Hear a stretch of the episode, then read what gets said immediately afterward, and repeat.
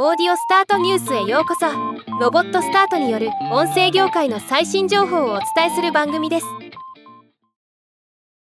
今回はポッドキャスト広告支援ツールを提供するマゼラン AI が発表した2023年11月のポッドキャスト広告支出に関するレポートを紹介したいと思います。この統計は Apple Podcast でランキング全米トップ3000のポッドキャスト番組の広告データを分析したものでポッドキャストの広告費についてはマゼラン AI の独自モデルを使って広告の数エピソードのダウンロード数媒体資料などから把握した CPM などを元に推定したものとのこと。広告費トップ最もポッドキャスト広告にお金を使った広告主はオンラインのメンタルヘルスのベターヘルプで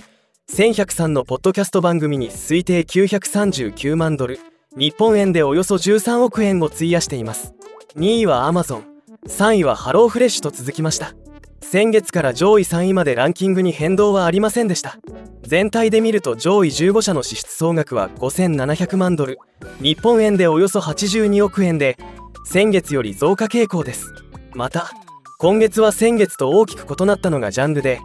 上位15社の広告主のうち12社がスポーツジャンルへの出向を強めています。